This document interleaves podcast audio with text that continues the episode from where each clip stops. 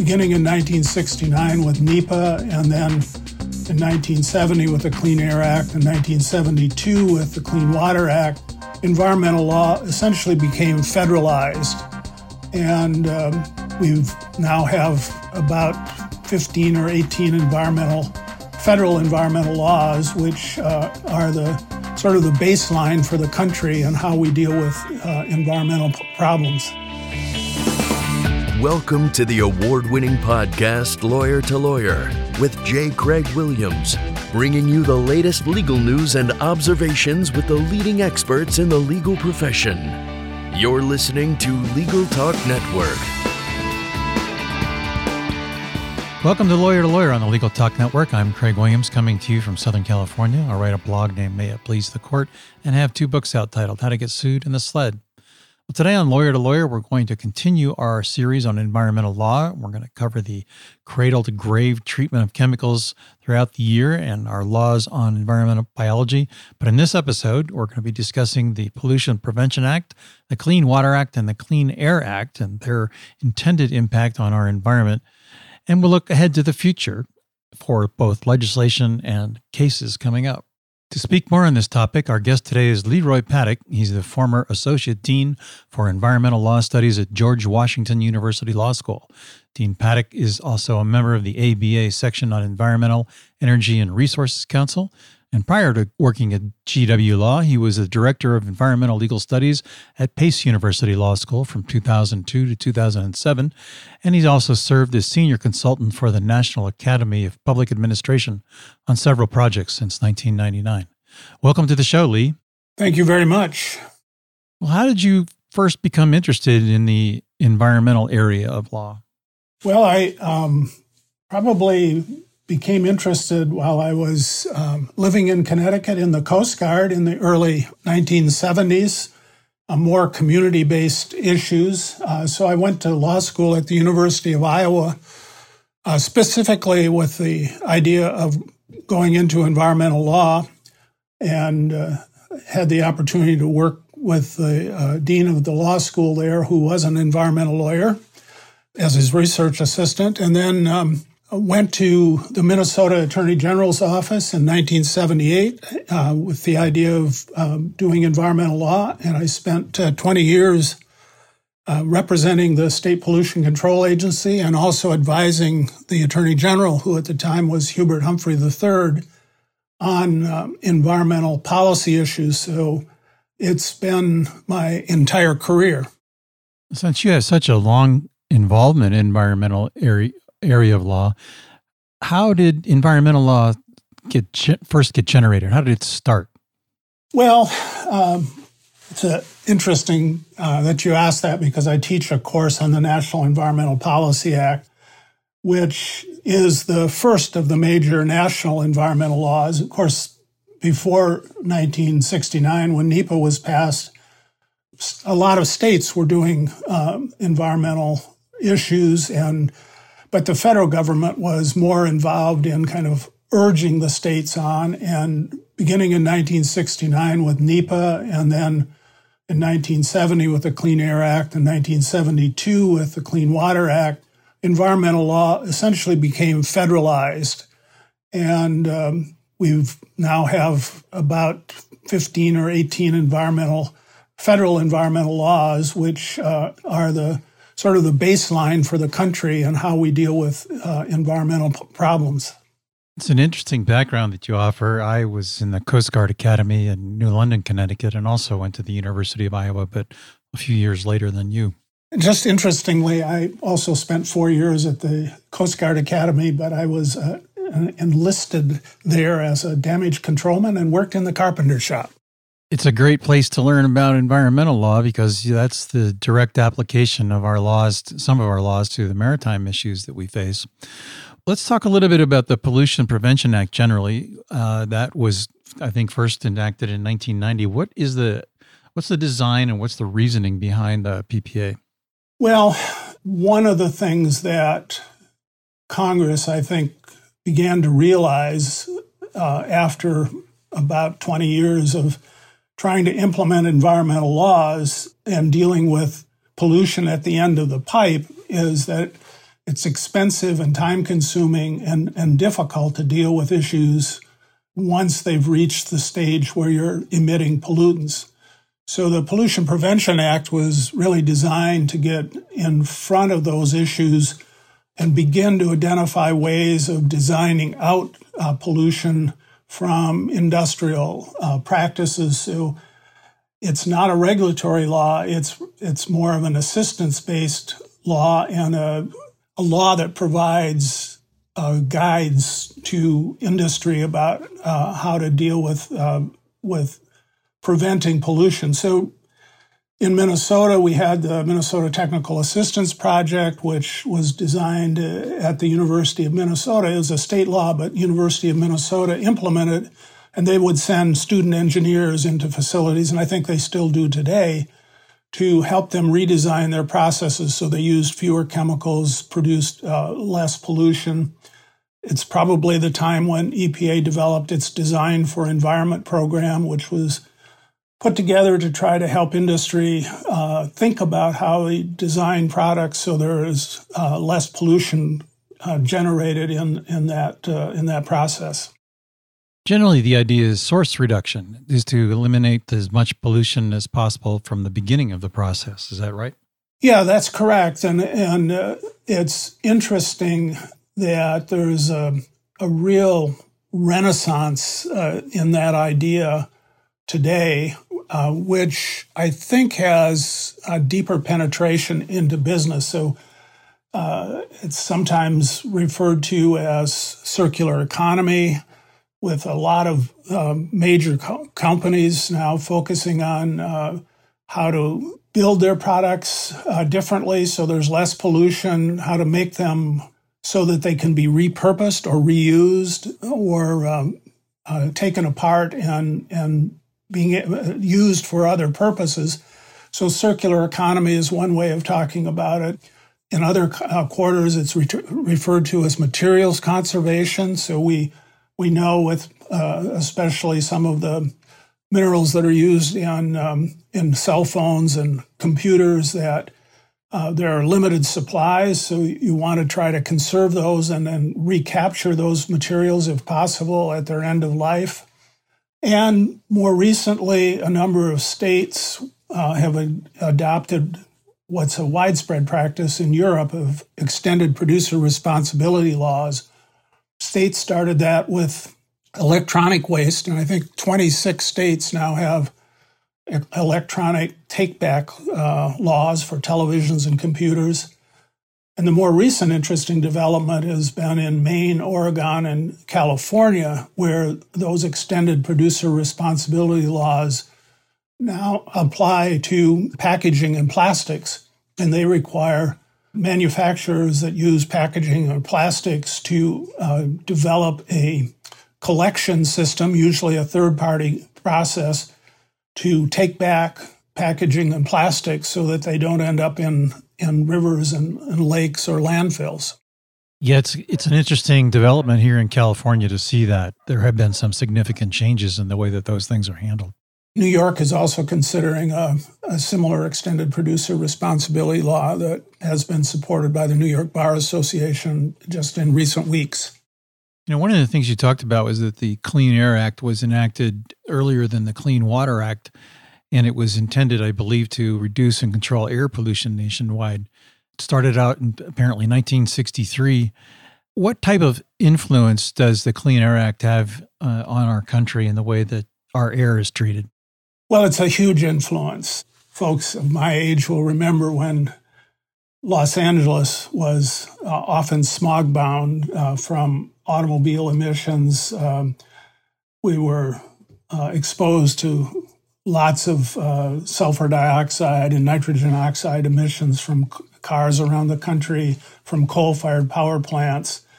So the Clean Air Act, I think, is widely recognized as one of the most successful environmental laws from a public health protection standpoint because it's really heavily focused on air emission standards that will uh, avoid serious public health exposure. More recently, one of the big accomplishments has been around reducing uh, diesel emissions. uh, diesel emissions. Uh, one study in Los Angeles uh, called the Multiple Air Toxic Study looked at the range of, uh, of air toxic that, that, communities were exposed to and found that uh, diesel emissions along highways and near the ports were an order of magnitude um, more damaging to public health than any other toxic, including benzene. And that study and other studies have really focused the Clean Air Act on reducing emissions from things like school buses, where children have been exposed uh, for years to uh, diesel emissions. How is it that California has had such an impact on the Clean Air Act, uh, just from its own standpoint of being a separate state apart from the federal regulations? Yeah, so California, because of the level of smog and other problems with especially automobile emissions, had a very strong air quality program um, before the federal government. It's continued to have a kind of a special role under the Clean Air Act. So California is the one state that's allowed to set automobile emission standards more stringent than the federal standards. And California has routinely done that over many, many years.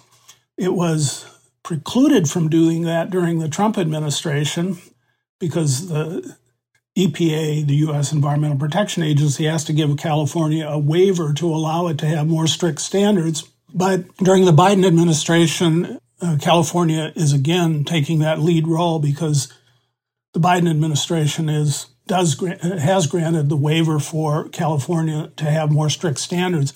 And it's not just California. There are several other states, especially in the Northeast, that have adopted the California stricter standards. So California can, is the only state that can set stricter standards, but other states can adopt the California standard, essentially making the California standard a nationwide standard for automobiles.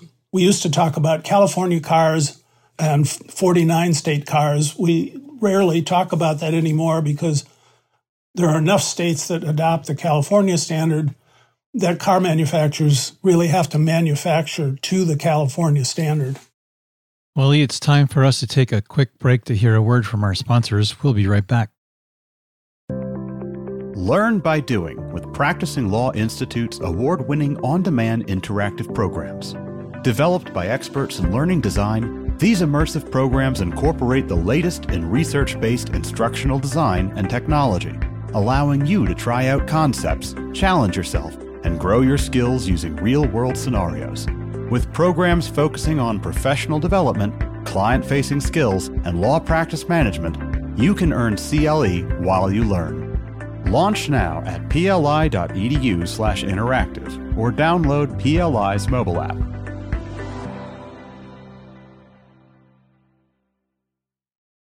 If you're like me, you're probably a bit frustrated with the state of our political system today. Democracy Decoded, a podcast by Campaign Legal Center, examines our government and discusses innovative ideas that could lead to a stronger, more transparent, accountable, and inclusive democracy. Listen at democracydecoded.org to their new season, which takes a deep dive into democracy at the state and local level by highlighting different ways to ensure that every voter's voice is heard. And welcome back to Lawyer to Lawyer on the Legal Talk Network. I'm joined by Lee Paddock. He is the former Associate Dean for Environmental Law Studies at George Washington University Law School. We've been talking about the Clean Air Act and California's influence on it. You know, the 2022 amendments put $370 billion into the US EPA over the next decade to work on improving uh, renewable energy and electrical vehicles. If I be- remember correctly, California has essentially outlawed uh, gasoline powered vehicles in the next decade or some short period of time. And we're going to be totally turning toward electric. What's your thought on that? Well, it's it's it's certainly an, an interesting development, and um, if you look at the n- new cars for 2023, you see many, many more electric vehicles on the market. This started in, uh, of course, in in the European Union, which now is often the leader on environmental issues. I think England has adopted a, a phase out of, for the internal combustion engine. many of the automobile manufacturers now have embraced this idea, and of course, the the electricity companies have embraced it because it's a it's a a big new market. It's going to be important for climate change that we electrify not only our uh, automobiles but eventually all of our buildings. Uh, in fact, I'm just reading today about the schedule that New York is thinking about in requiring new buildings to be entirely electric, and and the dates they're talking about are 2024 or 2027, which is a pretty amazing uh, development in the last few years. One can worry a little bit about the reliability of the electric grid when all of these really large new loads come online, and of course, it doesn't help to have an all electric fleet if if the electricity generated to supply those cars is still heavily dependent on natural gas. But uh, kind of a chicken and egg situation, we need to decarbonize the grid quickly so and also quickly decarbonize automobiles and buildings in order to meet the climate goals that um, that are set in Paris and that the Biden administration wants to meet. Are we going to be able to achieve those standards? It's a big challenge to, to meet those standards. Um, if you would have asked me 10 years ago whether we would have a, even now, a 20, 25 to 25% renewable energy grid, I would have not thought that to be possible.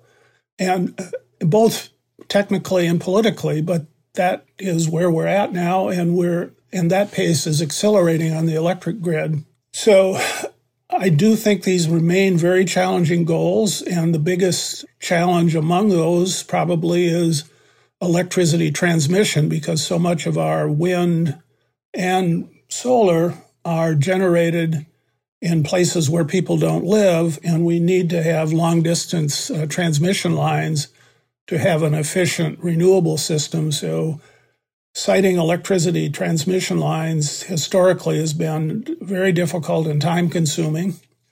And, uh, you know, the, the National Environmental Policy Act, which requires environmental impact statements, takes time to complete. So, there are a lot of obstacles in the way, but we're remarkably farther along than I would have anticipated even a few years ago. Right. So, Lee, let's switch subjects here to the Clean Water Act and talk a little bit about some of the litigation that has occurred and that's recently had a large influence on it. Yeah, so there's one really big issue with the Clean Water Act and another interesting Supreme Court case that also affects the, the Clean Water Act. So, as most people may recall, uh, the basic provision of the Clean Water Act is that no one can discharge a pollutant through a point source into a navigable water of the United States without a permit. Anytime there's a discharge through a ditch or pipe, a permit either from EPA or the state is required. So I'll take this kind of the narrower issue from the Supreme Court first, and, and that is the a case involving, I think it's County of Maui, uh, in Hawaii. And Maui, the wastewater treatment operator, was discharging their effluent near the Pacific Ocean, but into the groundwater before it actually reached the Pacific Ocean. Well, environmental groups sued and said what Maui is doing is really discharging a pollutant through a point source into a navigable water, the Pacific Ocean. Maui argued, no, we're discharging it into groundwater, and the Clean Water Act doesn't really address uh, discharges into groundwater. It addresses navigable waters.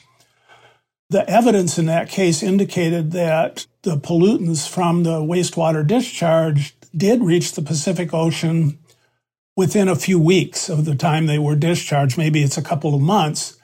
But the Supreme Court said that practice was, in fact, a discharge of a pollutant into a navigable water of the United States through a point source, uh, essentially opening the door to uh, allowing or requiring permits for discharges near but not actually into uh, into a navigable, in fact, water. This was a, a result that I had always hoped would be the case because in Minnesota, where I worked for many years, they have a lot of karst formations, which are limestone that erodes very easily. And you can discharge into those karst formations, and sometimes in hours, if not days, pollutants can reach waterways.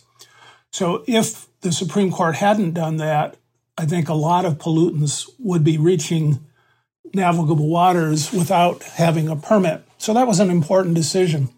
The other one that is a day to day controversy still today and has been for the last five or six years is what constitutes a navigable water of the United States, especially as it applies to wetlands, tributaries, uh, and what are called ephemeral waters, that are that is waterways that don't run all year round. The Supreme Court has always been split on this issue with a 4 4 and 1 ruling, which uh, said that adjacent waters are subject to, the, to permitting, especially by the Corps of Engineers for wetlands. The um, uh, Obama administration tried to adopt new rules that would clarify when uh, wetlands were considered part of navigable waters. The Trump administration reversed those rules. The Supreme Court uh, stayed those rules. Then uh, the Biden administration has come back with a new rule, which they are proposing this year. And there's a case in the Supreme Court right now which would essentially invalidate the old Obama rules. So it's a very confusing area. But the, the, the kind of the core question is what wetlands should be subject to the um, Clean Water Act, which types of tributaries should be subject to that, and what kind of ephemeral waters should be subject to the Clean Water Act.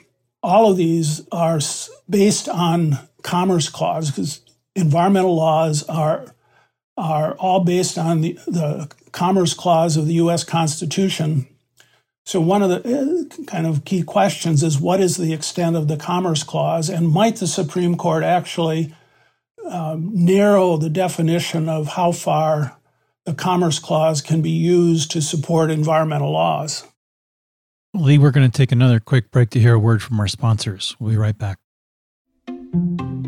Filing court documents, serving legal papers, collecting electronic signatures, all critical parts of the litigation process, yet ones that are time consuming and error prone.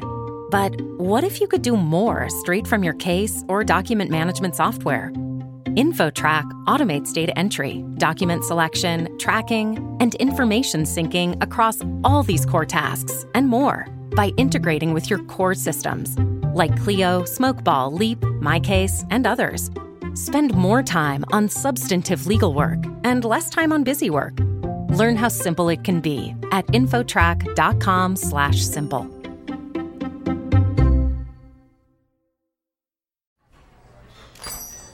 Hey, Gee, what's up? Just having some lunch, Conrad. Hey, Gee, do you see that billboard out there? Oh, you mean that guy out there in the gray suit? Yeah, the gray suit guy. Order up. There's uh, all those beautiful, rich, leather bound books in the background. That is exactly the one. That's JD McGuffin at Law. He'll fight for you! I bet you he has got so many years of experience. Like decades and decades. And I bet, Gee, I bet he even went to a law school. Are you a lawyer? Do you suffer from dull marketing and a lack of positioning in a crowded legal marketplace? Sit down with Guy and Conrad for Lunch Hour Legal Marketing on the Legal Talk Network, available wherever podcasts are found. And welcome back to Lawyer to Lawyer on the Legal Talk Network. I'm joined by Lee Paddock. Lee, we were talking right before the break about waters of the United States and the Clean Water Act. If I remember correctly, the uh, federal courts rejected the Trump rule that uh, limited the application of the uh, Clean Water Act to a number of waterways. I believe that's right. There are multiple rules at play and multiple cases in the in the Supreme Court. I think the important point for the listeners is that this is a this is a this is going to be a very important year for uh, understanding exactly what the extent of the jurisdiction uh, of the United States is over navigable waters. And that really is important for Corps of Engineers permitting for uh, dredge and fill, as well as for uh, the extent that EPA of EPA's Clean Water Act jurisdiction. Right. Well, Lee, we've just about reached the end of our program, so I think it's time to wrap up and get your final thoughts as well as your contact information. A few quick notes. Uh, I do think that the use of materials which implicates a lot of greenhouse gas emissions is going to be a, a, an important new issue to watch circular economy, extended producer responsibility. The Clean Air Act, obviously, the big issue to watch is climate change and what kind of steps EPA takes and what authority they have. In the Clean Water Act, it's it's going to clearly be what constitutes a navigable water of the United States. So those are, I think, the important issues to to keep track of.